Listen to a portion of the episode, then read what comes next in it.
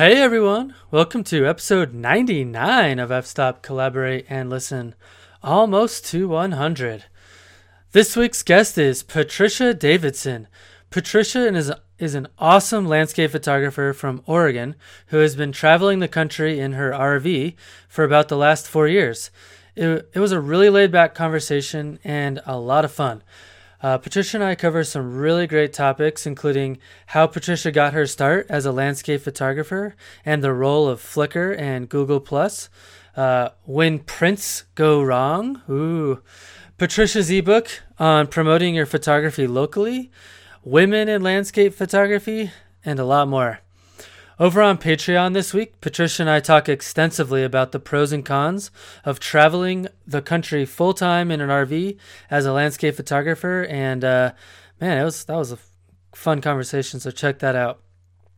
Well, before we get started, I want to tell you about one of our Patreon supporters, Danny Lefrancois, the woman behind Banff Photo Tours and Workshops in the beautiful Canadian Rockies.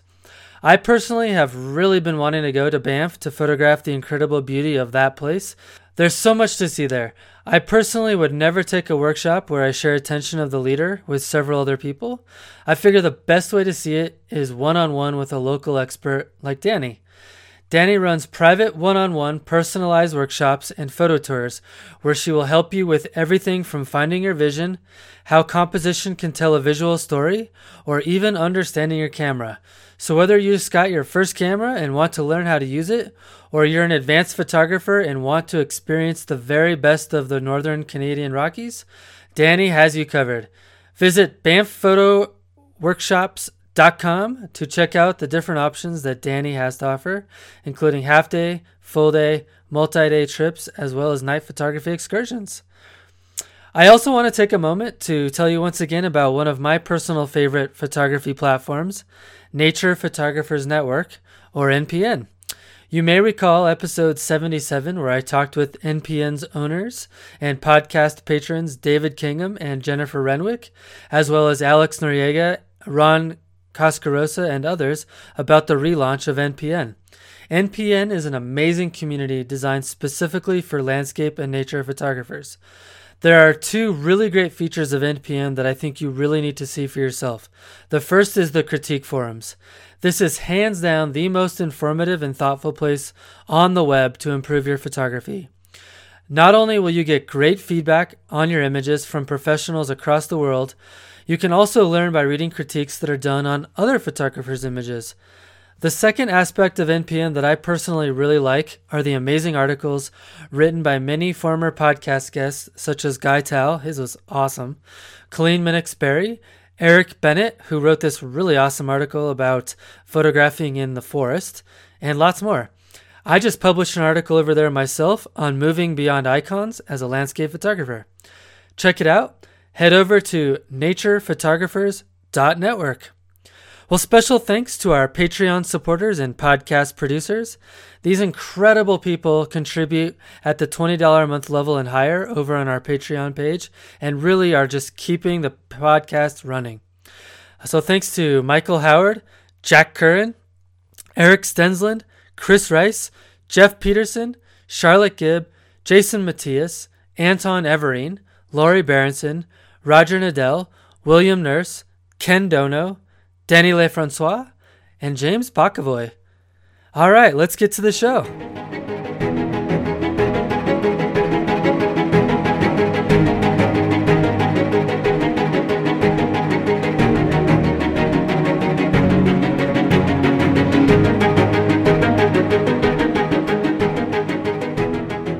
All right. Well, Patricia Davidson, thank you so much for coming on to the podcast. Thanks for having me. Appreciate it. Absolutely. I, have enjoyed your show, so it's, it's an honor. yeah, you just uh, you actually just shared with me before we were recording that uh, you've listened to almost every episode.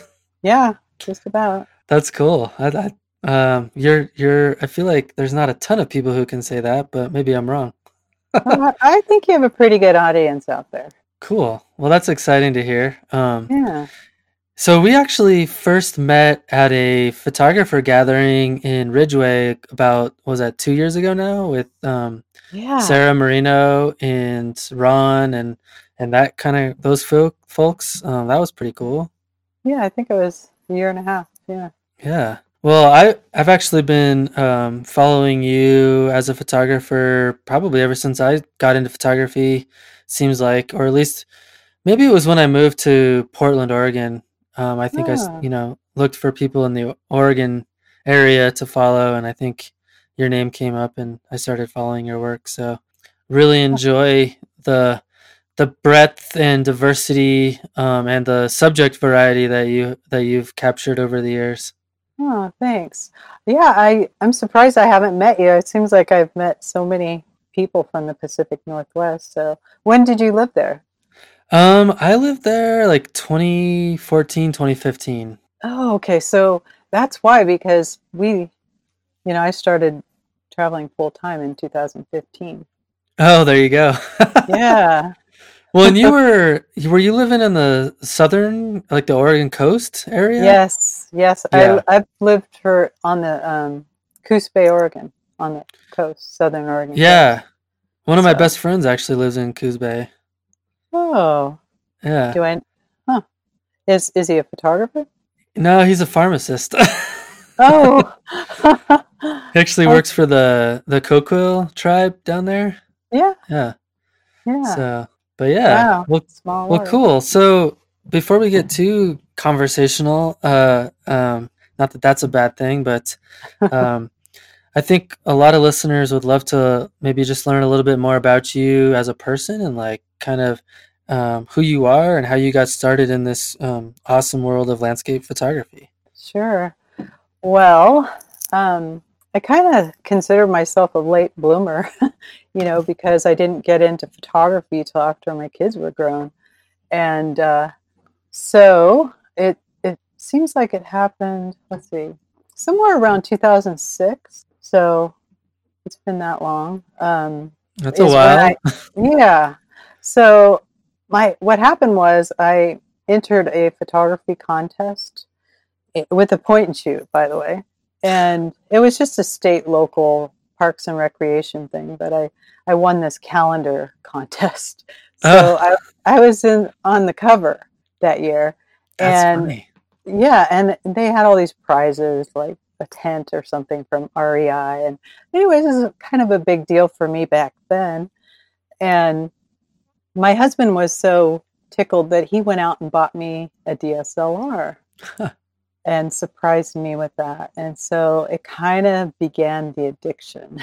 Yeah.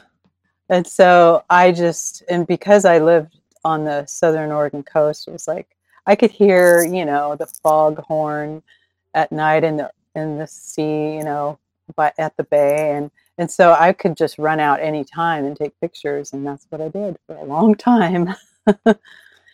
So I I tell people that that's how I learned, you know, how it developed my landscape photography skills. hmm Pretty much right there on the coast.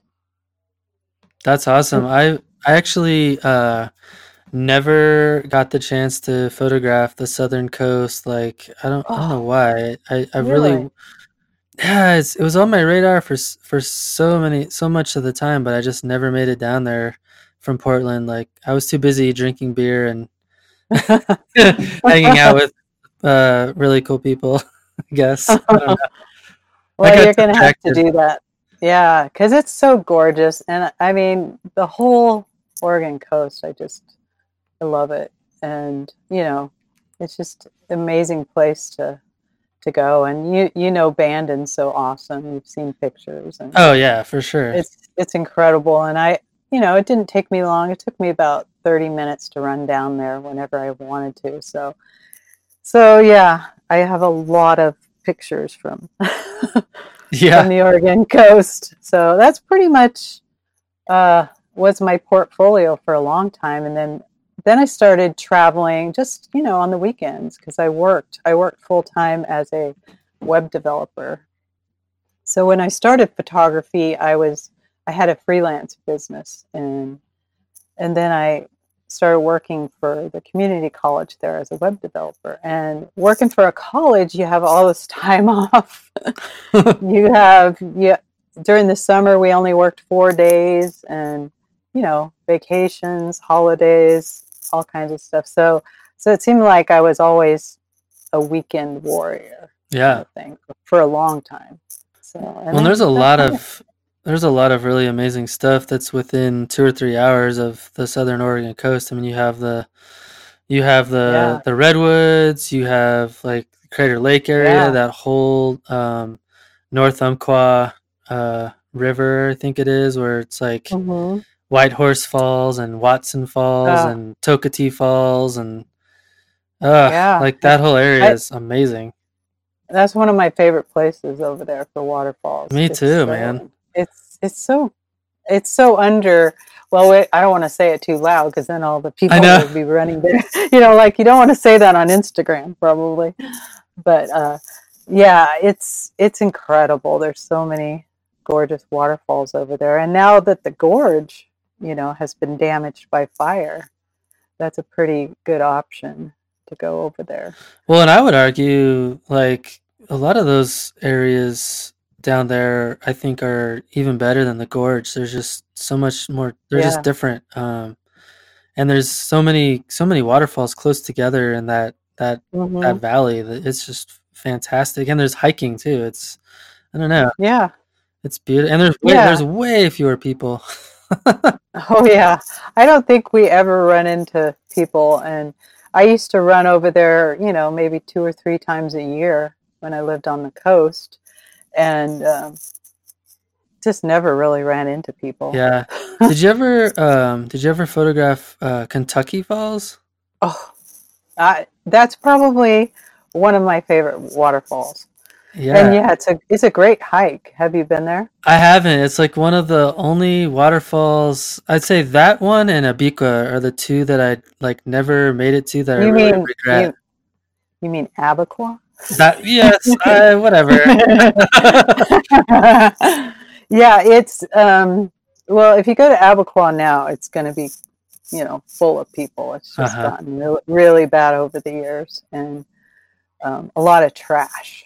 Yeah. I mean, I mean, I the last time I've been there, I think it was 2014 maybe, and we we saw some horrible, horrible amount of trash. It was disgusting. That's crazy. You know, but um, if you go to Kentucky Falls, you're not going to run into anybody but locals. Yeah. Pretty much. Well, it's pretty remote. hiking. Oh, it's very remote, and you know, it's it's a ways up there. I mean, you you drive out of Reedsport and you got to go up and up and up and you know it's so it's an all day thing if you go over there. And um but it's so i love i love the hike. I love all the there's three waterfalls. Yeah so, i i wanted to shoot it in fall like like late october early magical. November. yeah. Magical. It's it's incredible in the fall. That's my favorite time to go and you know every time i've gone in the fall you just get the most people don't believe you know they think you've done some saturation. Right. It's, it's it's incredible. It's like you know photographer's paradise. Yeah. And and you know it's it's out there in the remote and nobody nobody hikes in the fall i'm telling you unless they're doing it for photography. Because the locals will be there all summer long hiking and you know, in the spring, but nobody's there in the fall. Right.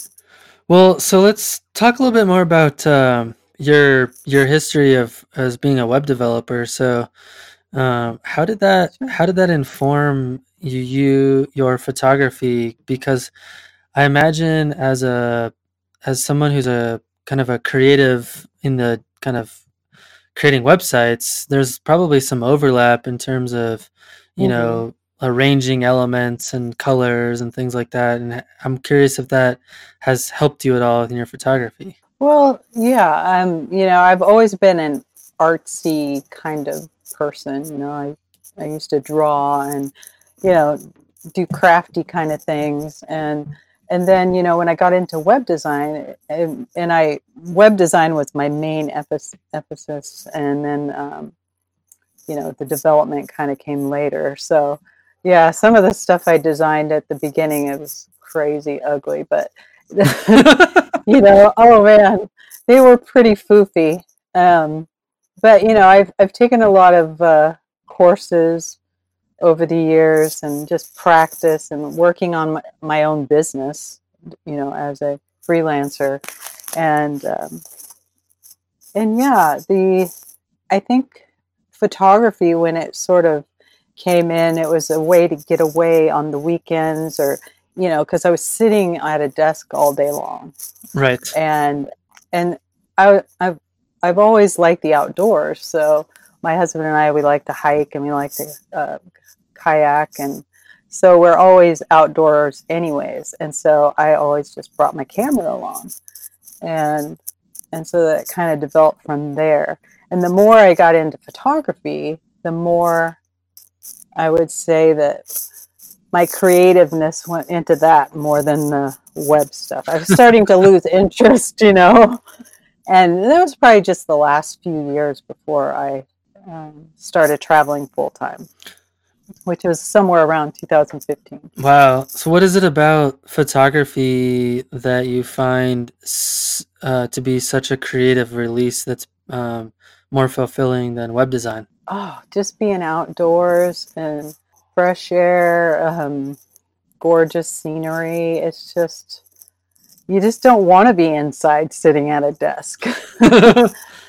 you know and I, I just love it it's just so peaceful and and so when i was a weekend warrior it was just a way to you know get out of a stressful week you know it's like okay this way i can relax and enjoy and um, get creative and you know where all week long i'm stressing with deadlines and you know right things to get get done I mean, it's funny how many people I talk to that are weekend warriors that have full time jobs and they use photography as an escape. I, mm-hmm. I know I I consider myself to be kind of in that boat. Although I, I work, I only work four days a week, uh, but uh, it's it's still like the the the time that I do get to go out and take photos. It's I love it. You know, it's yeah. So it it definitely is a nice uh, stress reliever, and it keeps you sane.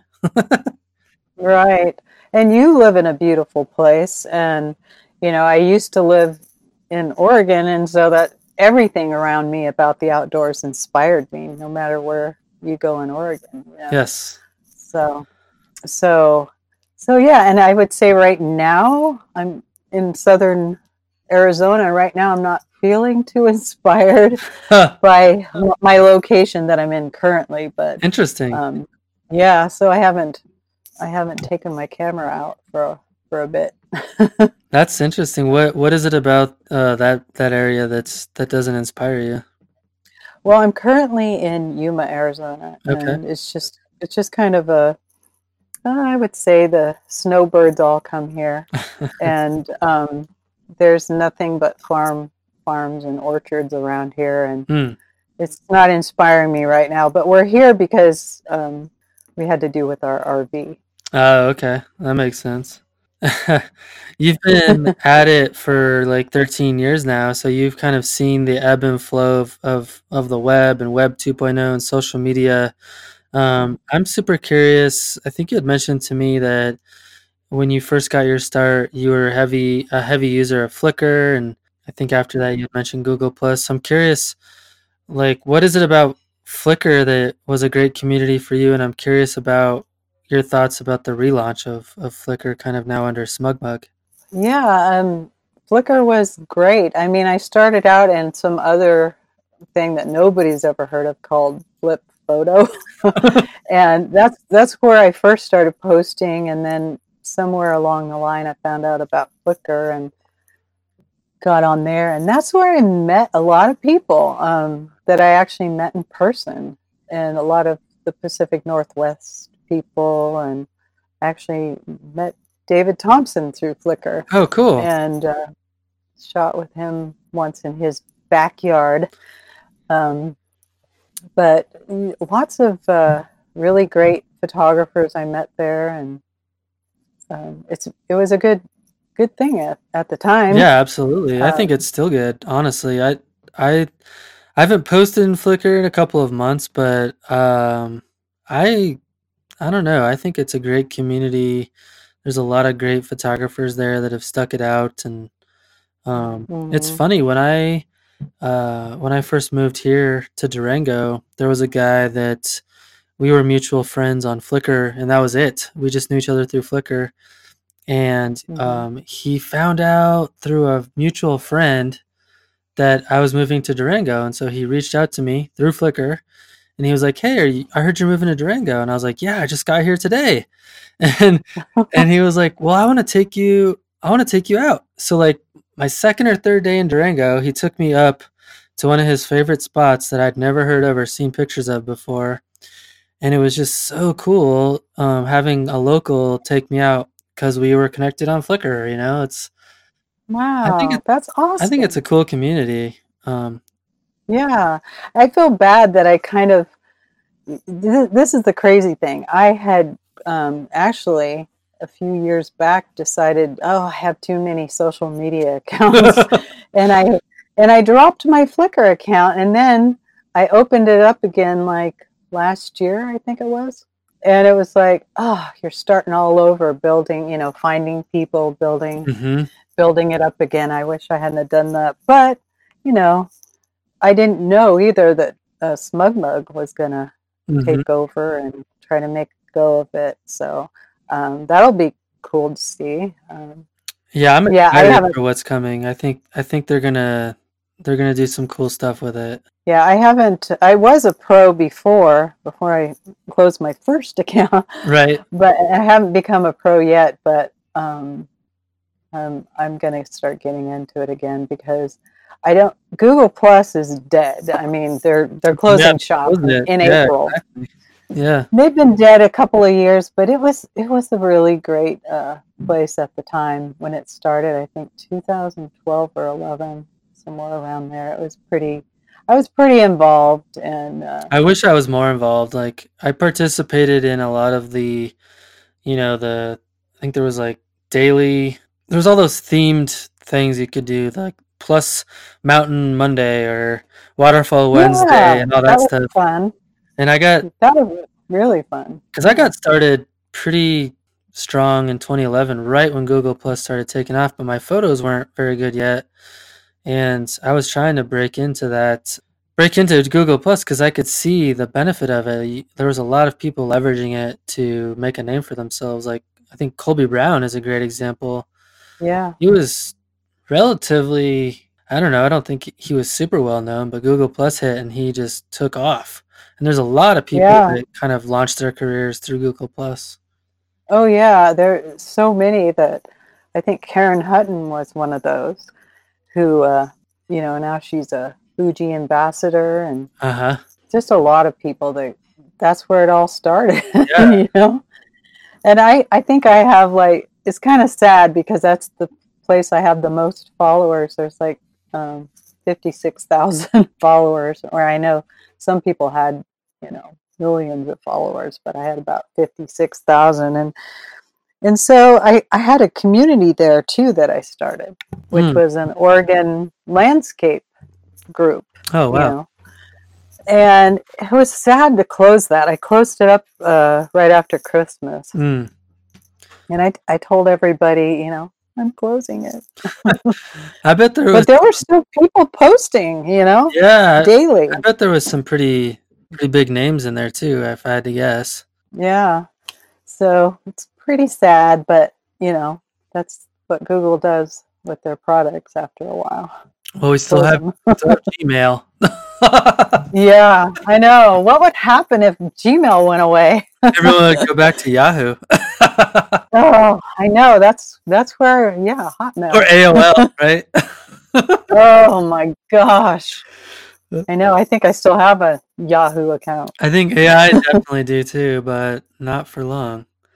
Uh, that's funny. Yeah, Google Plus. I feel like uh, it was a very, it was a very interesting idea, and they had this thing they did uh, called Ripples, where I don't know if you ever looked at that, Oh yeah. but you could see no, not really. you could see how popular posts um, went viral. They would show you all of the different strands that made that post take off. And I wish, I wish like Facebook and other other social medias would use it because it was really helpful and informative to to see like, oh, if I tag this person or if I share it with this group or if I do X, Y, and Z, it will make a difference. It was really interesting to see. Yeah, and you know, I sold a lot of prints through Google Plus. Really? And yeah, and every time I did my calendars, you know, people would buy my calendars. It was Interesting. Yeah, and it was like you didn't even have to really promote it too much and people would buy. Wow, that's cool. I I never tried to really leverage Google Plus that way. I leveraged it for a different project that has really, um, in hindsight, it's been one of the one of the smartest things I've ever done as a photographer. I wrote this uh, article where I uh, featured uh, quote unquote the 20 best landscape photographers in Colorado. Uh, but I Oh, curated all of those individuals from Google Plus back in 2012 and uh, or Mhm. 2011 actually it was like end of 2011 and I got all the suggestions from Google Plus and uh, yeah it just took off and to this day if you Google best landscape photographers in Colorado like my article will come up first uh, wow. and uh, it's it's actually uh, created a lot of relationships for me. Uh, I've gone shooting with a lot of those people. Back then, I wasn't a good photographer, and I've I've gotten a lot better since I wrote that article. And it's just opened a lot of doors. Just writing that one article and using Google Plus to leverage it. Amazing. Yeah. it was it was a good thing for a lot of people and it's too bad, but It is too know. bad. Well, let's uh let's shift gears. I know people make fun of me for saying that, but it's my it's my favorite way to transition uh I'm curious how has uh being a full-time RV traveler affected your photography business both good and bad?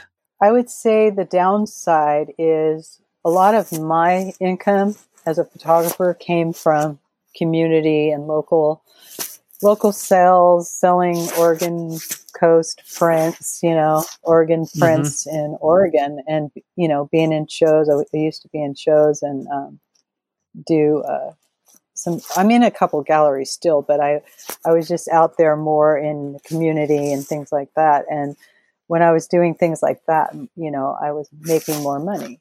And so when Mhm. you go on the road and stuff, you're not in the community. It's like every time I go back to Oregon, I have to go back to the galleries and I have to see what I need to supply them with for a year, basically almost a year before I go back. And that, that makes it hard. And, um, and also if people are ordering prints from me online, I'm drop shipping them. I don't have an inventory anymore Sure. like I I used to have somewhat of a inventory, and you know I had to get rid of that going into a small space. Yeah, I mean, I live in a really small house in downtown Durango, which does not have a lot of space. yeah, so I don't have I don't have stuff on hand either. It's it's all it's all it's all print order for me too. Well, the thing about you though, you can actually, if you want to, you can have it shipped to you and look at it. It's it's harder to do that when you. I mean, I can't do that, especially if somebody orders Yeah. a large print. You know, I can't have that shipped where I'm Right. look at it and then ship it out again. Right. so yeah, that's, a I feel like that's a challenge for every photographer though. I mean, especially if you're printing very large, it's not terribly economical to have it shipped to you, inspect it and or sign it and then ship it again. It's it's very Yeah. cost cost prohibitive. I know a lot of people that um like I was talking to Aaron Feinberg who lives in Kauai and he actually travels to the United States, like to this to mainland, several times a year just to inspect prints that are going out to people, wow. which is mind-boggling to me. Yeah. I I guess I have a little bit more trust in the printing process than other people do, but because I figure if if the print comes out bad, I'll just make it right with the customer, you know. Yeah, and that's happened to me, and that happened to me. Um, you know, I've been doing this a long time, and I've been doing large prints for a long time. But uh, about a year, year and a half ago, I had a, a major problem with you know two reorders, and it Mm. just didn't cut it, and I couldn't see it myself. And fortunately, this lady who ordered lived in um, Portland, and I one of my daughters and her husband went over there and picked it up and and took it. Well, there were two copies there because after the third time, she didn't want that print anymore. So I lost a customer, you know, and it was pretty Ugh. bad. And and the horrible thing about it is, you know, you've got somebody that was she was nice about it after after she saw a real person, you know, because here she's dealing with me on the internet Right. And I've never had this problem because most of my orders come from out of state. hmm And you know, I've had people that they they found a print that they really like and they moved out of Oregon, but it you know, it's something that they wanted because it was something taken in Oregon or Sure. whatever. And and so it ships out of state.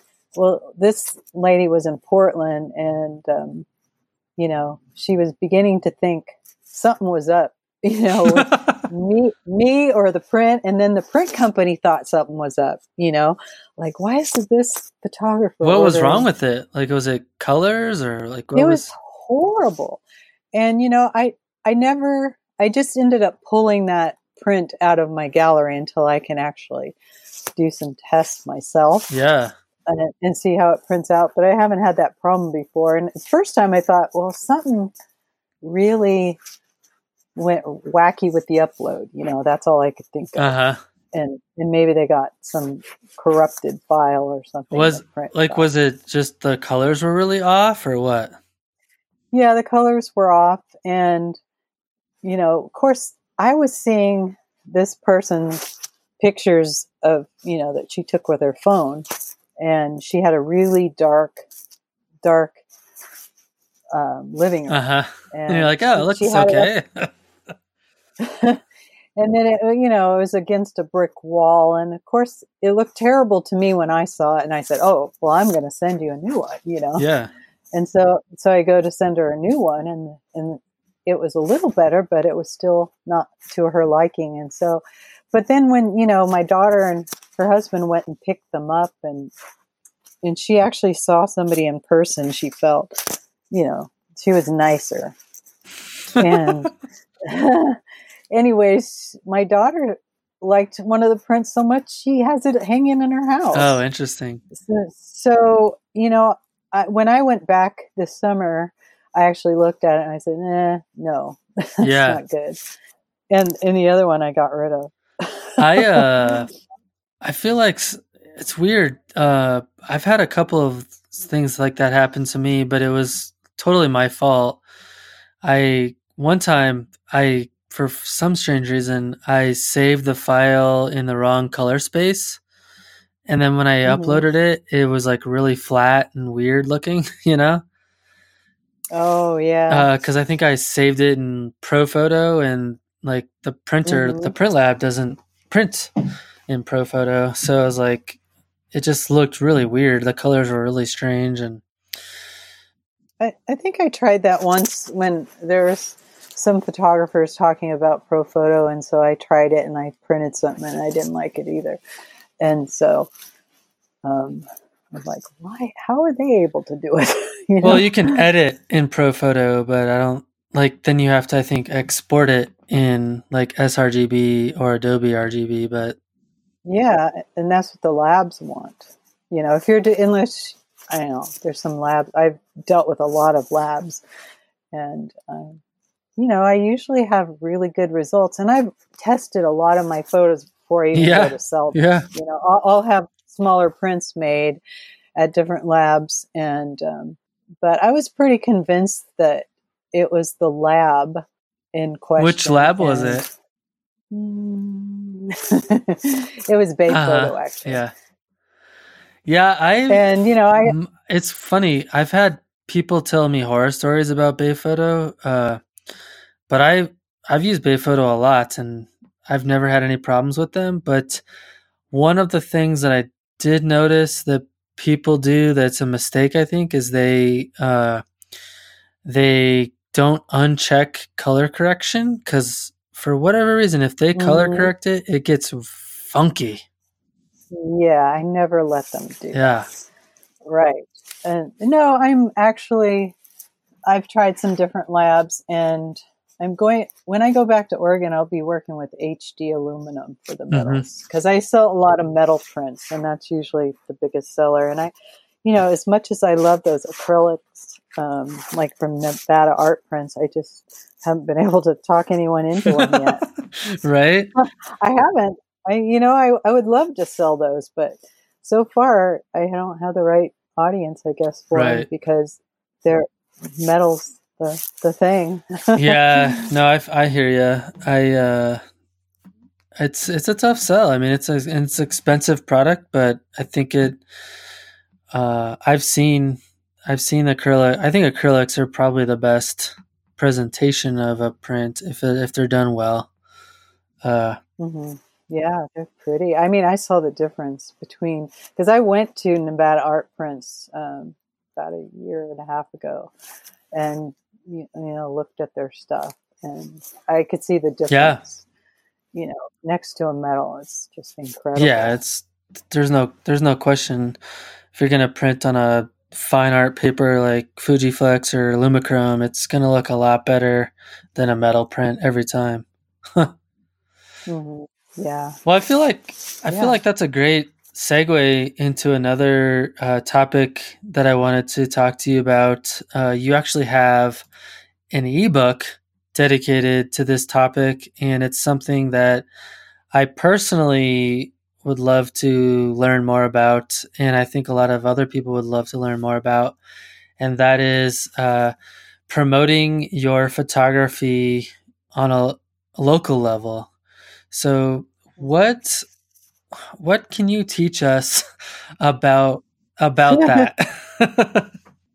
Well, yeah, I wrote this ebook and it took me a while to write it. I don't know why it took me so long. I think the hardest why it took me so long is I didn't know how to make an ebook. you know? right. At the at the beginning it's like I asked several people that I know that made ebooks and everybody's different. Everybody does it differently. And so when I finally figured out, you know, how to do it, it's like I'm going to be working on more ebooks, but this one came out about hmm, a little over a year now, I think, because I've sold a lot of them in the beginning, and you know, sales trickle in now and then. And this is a, a topic that um, I've talked about in different, you know, to different people and over the years, and I. I seem to get emails from people all the time about now. My latest one is the emails that I get from people is about Fuji gear. but for, for a long time, I would get these questions about how are you doing that, and what, how do you do this, and how do you, you know, get it in a gallery, and how do you. So I I decided to write an ebook about it, and basically in my ebook I kind of lay it out with business essentials is how I started it, and I talk about getting started in as a photographer, you know, starting a business Uh-huh. basically. Because I've I've had my own businesses over the years, and just some basic stuff, and um, and then you know some people aren't interested in that; they just want to, you know, learn how to sell in a you know local local store. yeah, well, it's you know, it's funny you say that. I I remember when I first got into photography. Honestly, I had no desire and or goals or interest in like making a ton of money off of photography. Mhm. Uh, and then I just kind of, it was kind of a weird thing. It just kind of happened to me. I sold like $20,000 worth of prints in one sale. And it was, I was like, oh.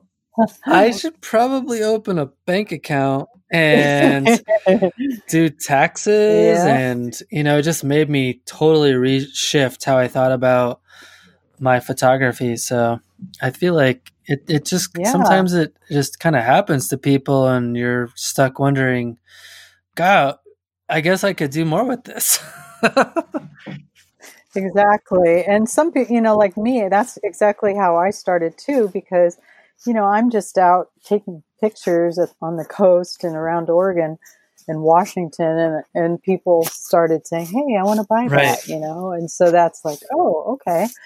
And I did my calendars for a number of years, and those were popular, and and so I had already been selling the calendars, and then you know people started wanting you know prints, and and so yeah, um, so I started on the local level, and I think it's a good way, you know, for those interested in selling their work is to try it out on a, on a local Mhm. level.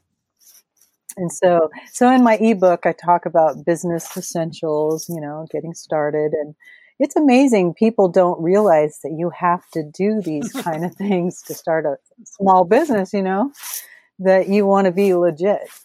And, um, and then I, I just talk about the venues and what kind of venues there are and opportunities in your local Uh-huh. area. And, and there's a lot. There really is and so I, I kind of highlight all those in the book and and then memberships you know that in your community a lot of it is just you know getting out there in your community maybe joining certain things like your camera club or art clubs or things like that um, but the venues there's quite a few that you could you know approach people and and you know that's what I've done over the years. And so that's part of it. I talk about contests. There's been like little local photography contests that, you know, I've been able to judge, be a judge, and that was, you know, that kind of thing gets your name out there. You get free press because usually it's in the newspapers locally, um, you know, on, on Facebook and stuff Right. like that. So there's a lot of opportunities with that kind of thing. And, you know, I talk a little bit about social media, but that's a big topic. it, it's changed so much, especially for me. It seems like, you know, at the beginning I was all into social media, but then I kind of am a little bit not as involved anymore. You know, I, I'm doing Instagram and, you know, Facebook and all that, but things have Oh, changed sure. a lot It's- for me. and it's Okay. constantly evolving. Oh yeah. And I think the coolest part of my book is I had a chance to interview um, 13, I think there's 13 photographers in my book that I have an inspirational section. Oh, sweet. And you've had all, a lot of them on your show. Well, that's awesome. I have I have Erik Stensland. Oh, I love Eric. No, I what I did is I asked people who were selling locally that I knew of. You Oh yeah, Erik's perfect example of that. Oh yeah, he's he's great. Um, and I met Erik once um, or twice, a couple times out in the field, and he's super super nice guy. It's awesome. Um, Paul Marcellini. Oh yeah, Paul Marshall. He uh, actually just, I think he got second place in. Oh yeah, the, The, uh, photo of the year. Yeah, So, he's in Florida, right? He's a Florida photographer. yeah, and he does a lot of um, uh, shows and you know art shows in his area. Okay, yeah, and I think that's a good portion of his income. So I I definitely wanted to talk to him. yeah. It's so funny. I have, a I think probably twice a year I'll get a print sale from somebody who says that they really loved my photos that they saw at the uh, art art show that they went to. And I don't have the heart to tell them that I've never, ever, ever been in an art show. Oh, that's funny. well, it happens all the time. It's it's kind of funny. oh, that is strange. I wonder who they saw, I don't know. I don't know. or they just they just thought maybe you know they've seen so many photos that they just thought it was probably an art show or something. yeah, maybe they just googled it and boom, it popped. I don't know. It's funny. Uh, Oh. anyway, yeah, I mean, yeah. So, so the local level is something big to me, and I, you know, I I've helped uh, different photographers over the years that have talked to me about that, and and it's fun to see, you know, them doing it, and Yeah. you know, being involved and getting their their work out there and actually selling it. So What would And- what would you what would you say is like the number one piece of advice you would give somebody who wants to leverage uh, promoting their work locally? Well, just be prepared for people to say yes. I mean, be ready. So if you're going to go out in your community and start, you know, showing your work and stuff, and say you approach a gallery or, uh, you know, some sort of storefront, and have samples there ready for them, you know, how Mm. present it to them as if you know they were going to take it right there and sell it for you. So don't just go there with your iPhone or your, you know, show them your gallery. You you actually need to show them what it looks like. You know. So you so you would f- physically bring actual print samples to people to see? Oh yes. If you were, if, well, for galleries or storefronts, yeah, for sure. Uh-huh. Um, but I would, you know, the first thing is, you know, you want to make if you want to make it a business, then you you need to, you know, be legit with your local business. You know, whatever that means by registering your business name and you know different states have different regulations different cities have um, licenses for cities hmm and usually they're not very much like um, i think when i was in coos bay it was like 20 bucks 20 bucks a year which was a bargain to be you know registered as a local business Yeah, I don't think it works that way here. oh really yeah, I think it costs several hundred dollars to be a member of the chamber. well you don't have to be a member of the chamber but i mean like your city has if you're operating a business out of your home for example you need a certain some cities require that you need a business license Oh, And- uh-huh. And so, so yeah, I know ch- becoming a chamber member can be expensive, but, but yeah. And then, you know, just kind of, I always tell people to drop a business plan and see what you, you know, a business, write a business plan and See see what what, well, you know, just what are your goals? Do you want to, who do you want to sell to? What, what's your goals in doing your photography business? Yeah, it's funny. Maybe I'm just lazy, but every time I do something like that, uh, It's I, hard. I, I have I have the recognition of what it would take to accomplish the goal, and then I'm like, eh, I don't think I can do that.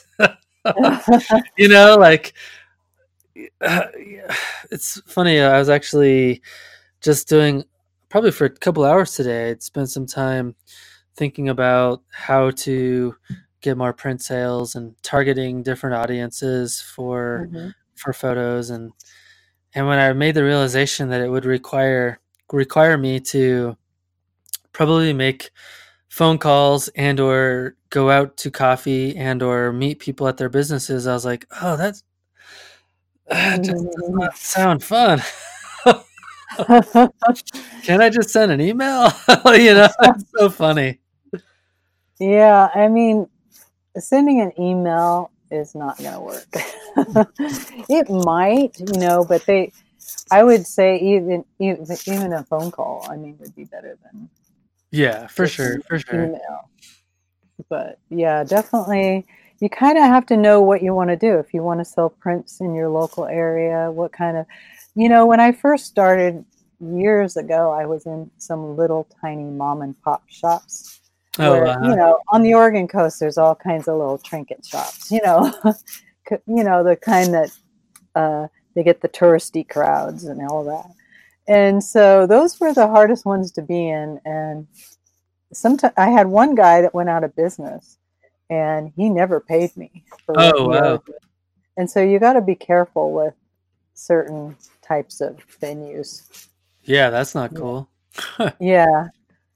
And but but you know, for the most part, you know, I've been in some some places for a long time and and it's been good. But but yeah, there's a lot of different things that you you can do. Like you can be in coffee shops, you know, restaurants. Sometimes they'll have and people do buy stuff off of the walls.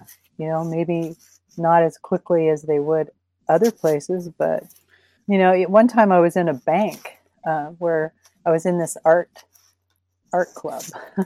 I was the only photographer for a while, but I joined this art club, and they had this thing where they would rotate um, art in the local banks, Mhm. and you know, somebody bought something there, and you know, and it's not something you would think about. Oh yeah, people, you know, there's art on the wall, but they put a price and there's a name on it, so people, if they're interested, they just tell the bank, "I want to buy that print." Yeah, it's Yeah. funny. I uh I guess it was last year I had about oh seven or eight photos hanging up in a local pizza joint. And uh Hmm. and uh I didn't really have high hopes that anything would come of it cuz I feel like most people don't go to pizza places to buy photos, you know. Right. and you know the, the i think i was in there for like a month and a half and you know the time came and went i didn't sell any photos and then about two months Mm. later a guy emailed me and said hey i saw a photo you had hanging up in that photo pl- or that pizza joint and i was wondering if it was still for sale because i really liked it wow. and i was like actually yeah i do still have that photo and i will bring it to you today uh yeah. but it's kind of an interesting approach because I feel like, like I just said, not you know people don't go there looking to buy art, but you can curate uh, people that are interested in your work. Yeah, definitely. So that, yeah, that happens. You know, people f- are slow sometimes, but when they remember something and and maybe he went back and didn't see it, so he's like, oh, I gotta get in touch. Who's this guy? Yeah, exactly. or, or he- or he just took your number, you know, or your name or whatever, and t- took a picture of it, and he wanted it. You know. yeah, and he was he was drunk at home one night, and he was like, "Oh yeah, that was cool." no, I'm sure he loved it, and he he just wanted that get it on your wall. I've had people that have been slow, you know, slow to.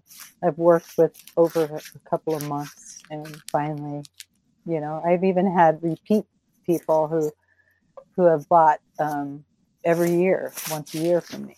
That's really cool. So, yeah. And so, yeah, there's so much you can do in your local area. And, you know, like, especially if you live in a touristy area. Yeah, and I do. So, yeah. So you got to get at it. I know. I, I know.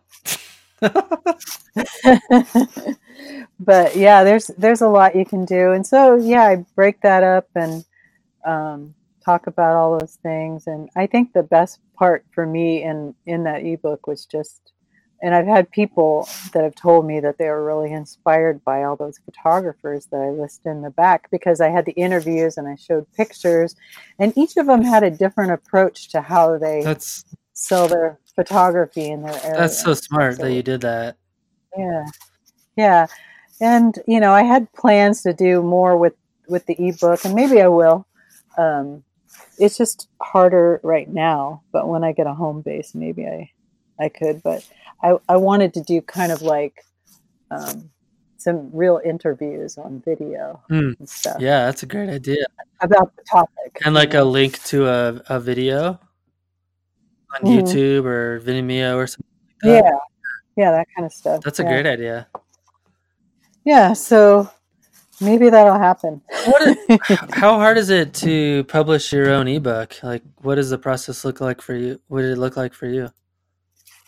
It was actually once once I figured out, you know, the kind of layout and everything, it was pretty easy. Um, I posted it to a um, E-junkie. I used that service for a long time before I actually put.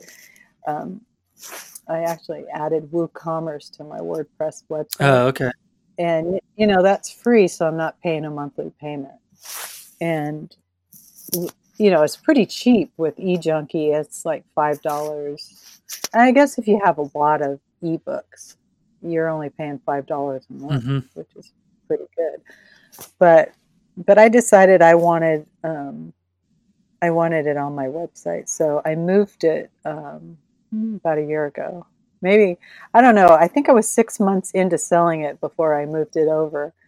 And which made it hard. Like if I just had an update on the book, I corrected a few things and I added some newer Mm-hmm. resources.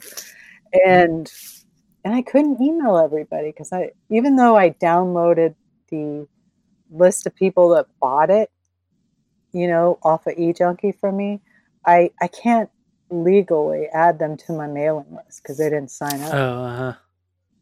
You know, so that's probably a good question for somebody.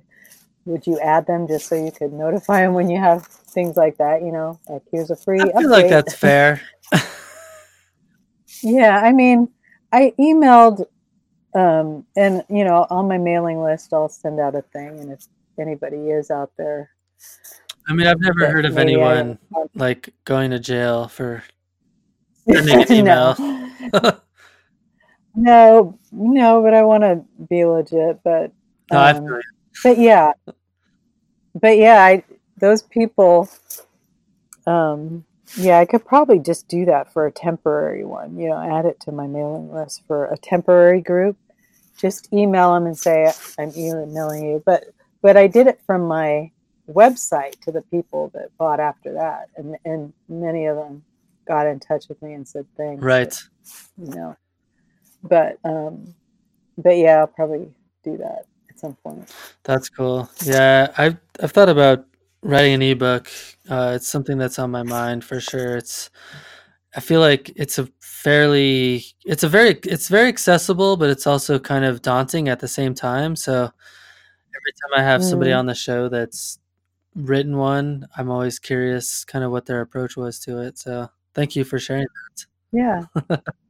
you're welcome. So one of the one of the other things that I wanted to talk to you a little bit about that uh, you actually had written to me. Oh gosh, it was uh, back in uh, early 2018. Uh, you said that you wanted to hear more from women landscape photographers uh, on the podcast. And it's actually been a goal of mine to get more women on the podcast, not just from your comment, but from other people's comments. And it was one of my early goals to to feature more women on the podcast. And uh, it's, it's actually been Mhm. interestingly enough, it's been a little bit challenging finding finding women that are willing to come on the podcast. Uh, uh, you know, there's fewer of you guys that are in the field, so uh, and there's even fewer yet that are uh, w- willing to do this. So, uh, so first of all, thank you for coming on, and and I'm curious Well- what is it about uh what is it about that particular topic that you are so passionate about in terms of uh, wanting uh, us to feature more women in landscape photography Well, a big reason is I see that women are not, you know, chosen to be like ambassadors as much as men. When you look at some of the camera companies and you look at their list of ambassadors, and you know, there's like maybe one or two women with gobs Right. of men. And it's like, why? I know so many awesome women that are landscape Right. photographers or, you know, photographers. Why why aren't women represented more? And I think a couple of years ago, I was more vocal about it. And I know Sarah Marino wrote, you know, an excellent. Well, she she talked about it too online, and then she did a, a list of just to show people. And if you Google it, you know, she wrote. I think she had hundred a hundred women on the list, and maybe it grew. I think it grew to maybe even two hundred. I, I could be wrong. Um, but anyway, she has a huge list um, just to kind of help people out to say, look, there's women out here doing this, and um, some pretty fantastic ones too. yeah So it's it's funny i actually just counted i've had i'm almost at 100 episodes and i've had 13 women on the podcast yeah, and you know, I know because. well, and you know, for my like on my ebook, I wanted to represent men and women equally Uh-huh. on on who I interviewed for the book. And I actually contacted several women who were kind of leery of me contacting them. And I was like, yeah. what? What's the deal? I mean, I'm just doing an ebook. And one of them even mentioned to me, I don't understand. She said, You want to have my email list? And I said, No. I, I thought maybe you could promote it too to your audience, you know, that kind of thing. Because you're in it. Yeah, and um, and then because I had this thing that if they so if they promoted it, you know, they they'd get a percentage. Yeah, yeah, and so there was several people that did that. Um, some of them just didn't want to. They just said, "Good luck with the book," and you know, we don't need to do it. But um, but anyways, I had I had a hard time. Yeah, I've had a, And- I've I've had a hard time also. So I don't know, but um, you know, there's a lot of women out there that are fantastic, and I think even more so too.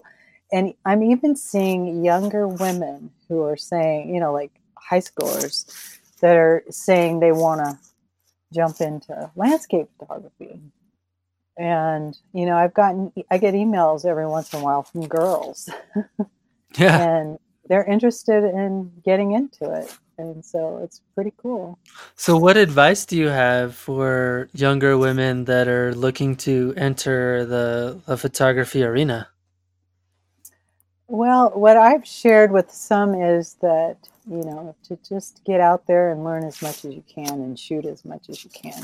And don't worry about, you know, being popular or, you know, you could you could still be on social media and promote your photography, but just get out there and, and build a portfolio and, you know, showcase your work on a website or share it on social media, but just get out there and do it. And and I what I usually do is I send them resources like from Visual Wilderness. There's a lot of cool articles there, some other sources um, for just learning more about landscape photography hmm and listening to podcasts like this. Really, it's uh, education. I, I I feel like I wonder. I don't know. I I don't know. I'm a social scientist at heart, so I always ask weird questions. But sometimes I wonder if if some of some of what we're experiencing and and, and noticing in terms of women in landscape photography is kind of that age old kind of you know stereotypical gender stuff. You know, where Mhm. women are discouraged uh, in society for for being quote unquote aggressive. You know, like it's it's bad to be like be a, be like a man, whereas some of some of those traits are actually what is needed to be a successful business person, man or woman. And uh, I feel like I wonder if that that societal bias is affecting uh, women's uh, perception of their ability to actually um, or desire to to pursue uh, those more I don't know business the business side of photography that we often because I feel like there's so many talented women photographers, but Mhm. in order to be known, you have to be good at marketing, right? And so Oh yeah. and if if you perceive that as being a, a aggressive gender based stereotyped thing, you're not gonna do it. So uh, do you? I don't know. Do you think there's any merit to my crack my crack brain theory? Or? Well, I don't know. I mean, I've been I'm in groups of women that talk about this stuff. yeah, you know and um, i think from my perspective i think that there are a lot of women that are really hustling it and they're getting out there yeah, and they're they're doing well but i think sometimes you know even even men as well as women they can kind of doubt themselves Mm, yeah, you know? and and you i look at all those great photographers and think i can never do that. I want to do that but i don't know. I'm not as good as their them. And i think social media is you know they're not getting enough likes. They think their work might not be as good as somebody else's which is totally they got to get over that and just do what they love and just get out there and do it. Hmm and you know i think um, all the successful women landscape photographers i see out there they're they're they're working hard just as much as any male you know getting out there and showing their work and just getting it done Yeah, for sure. i don't know What I've noticed is they're maybe not as uh, in your face as as some of the some men are in terms of like pushing pushing their marketing strategies and trying to convince people that they're worth following, which which I appreciate actually. you know, yeah um yeah so but you know it's, it makes me wonder though why why you know like camera companies don't don't kind of get it that there's there should be more because these women are buying cameras and they're learning the skills for sure know? And and so they they should have more women representing their products Absolutely. i think it's changing you know but it's it's slow Yeah. and even, even when we started talking about this vocally a couple of years ago i i think there's been a few changes that i've seen you know that where it's getting better You know, it's funny though. I see uh, media channels like Outdoor, uh, Outdoor Magazine, and places like that. They make a really big deal out of it when there's a super successful woman athlete, and I think Mhm. sometimes I wonder, like that's really cool, but sometimes I wonder if that's part of the problem. It's like they're they're they're also just a human, and it's really cool that they're successful, and you don't need to make a point of the fact that they're a woman. right You know? right and you know there's been groups that have started and even little um, instagram you know invites that i've gotten that that are highlighting women photographers and and i don't necessarily want to be you know known as a woman photographer i want to be known as a photographer Right. and and so i think that's the way a lot of us in landscape photography a lot of the women that i know they want to be known as a photographer Right. not as a woman photographer because you never say male photographer right? Right. i mean do you ever hear that i don't There was a there's a Instagram hub called Milky Way Chasers that just did a photo contest, and one of the categories. So they had like uh, they had like four or five categories. I can't remember all the categories that they had for the contest, but one of them was women, women, women nightscape photographer. And I was, I just my, I just, I did like the the Jean Luc Picard face palm. I was like, oh, why did you have to make Yeah. a category for women specifically? That was a huge mistake. And what's ironic about it is the person that created that hub and is promoting it is a woman. I was just like, why did you do that?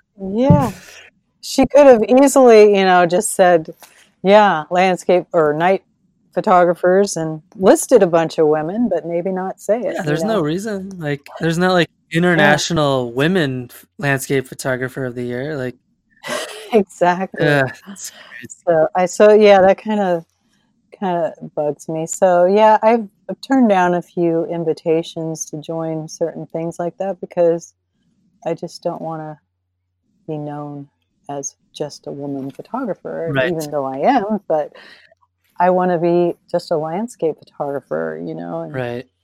because that's what i do Well, it's interesting. But- Uh, you never there, you never hear people say like, "Oh, they're a really good Asian landscape photographer," or "They're a really good African American landscape photographer," which I guess sort of surprises me because as humans we're kind of wired to do that, but uh, Mhm. I have noticed it is very specific to women for whatever reason. Yeah. Yeah. And maybe because, you know, women have been so underrepresented in the Right. past that, that some just feel like we've got to do that to, you know, bring the attention. And maybe, maybe it has. I'm not quite sure, but, but, you know, yeah. And, you know, I just think that there's a lot of really amazing women photographers. Absolutely. They should be um, they should be in there being showcased as well. well, I feel like that's a perfect segue into my next question, which is uh, who would you love to hear on the podcast? Like, who inspires you? Who do you think people should know more about? And I'm gonna put money on the fact that you're gonna say it's a woman or multiple women. Yeah. Um, well, you know, part when I I knew you were going to ask that, so I I came prepared because I've listened to your podcast and I I actually went back today to look and see if any of these people were on your you know list of each individual podcast that you did and you know how you list yeah who they who they are and and so there was there was a couple I one of them I scratched out um hey, who's been good. mentioned a couple times yeah but uh, I would say that I would love to hear you a pod do an interview with Franka Gabler. Okay. Uh-huh. She. Do you know who she is? I, I, I do. Yeah. Yeah, she's from. Um, she lives near Yosemite, and I've gotten together with her a couple of times, a few times. She's kind of an amazing person, and she is just killing it. I mean, she sells a lot of prints. She does gallery shows over there in the Yosemite area. And she's just a joyful person and she's an interesting person too because she she has a full-time job. She's a scientist. Oh, cool. Yeah, and so she's a very interesting person. I think it'd be great to hear you do her. There's so many people that have been on the podcast that are scientists full time and photographers on the side. It's so fascinating. Yeah, and she's just a really, really good um, photographer as well as a really good human, and and so yeah, I'd love to hear you interview her. Awesome. Um, and I would mention my friend Perry Chalet. Shalat. I, yes. I never get her last name wrong, but I know that. I think she mentioned that you had asked her. She's so, so good, and uh, I think probably once a week we talk about her coming on the podcast. We're gonna make it happen for sure. Yeah, she's a very um, fun person, and I really like her. We've gotten together a few times, and um, yeah, she has amazing photos. Oh, incredible! I think they're so inspiring. Her photography, so good. And uh, somebody that may I'm not sure if you've heard of, but I want to mention Mary Liz Austin and her husband Terry Donnelly they both are photographers. And if you go anywhere to, like, say, buy a calendar, if you're at Costco and you see a book, you see a calendar, you will see their work because they're That's in funny. everything, everywhere. And they've been doing it for a number of years. And, and they, they would be interesting because I know that they do a lot of stock photography, and I know that's gone down over the years, but they they've been do that's I believe that's their main thing that they do. I feel like if you got into stock photography in the golden age of stock photography, you're probably doing pretty well. yeah. Yeah. But, you know, they're just kind of really great people too, and yeah. um, really good photographers. And um, I think they would be interesting to interview. So what I'm hearing you say is that the prerequisite to coming onto the show should be that you're a great person. well, I've I've met these people, so yeah, so I know that they are. But somebody that I haven't met in person, and I don't know why, but we live in you know Oregon. But Greg Vaughn is from Oregon, and he has written a couple of several books, but the two that stand out to me are Photographing Oregon and Photographing Washington. I actually and, own the Photographing Oregon book. Yeah, and yeah. he would be very interesting to interview, I would think, because not only has he been a lot of places, and I know he travels to Mexico every year, and he also photographs in Mexico, but I think it'd be good from the perspective as of publishing a photography book, you know, yeah, to hear absolutely. from somebody like that. Yeah, definitely. Cool. So yeah. Well, wow, this has been really awesome. Like hour, hour and a half at least of conversation. So yeah, it's been just, fun.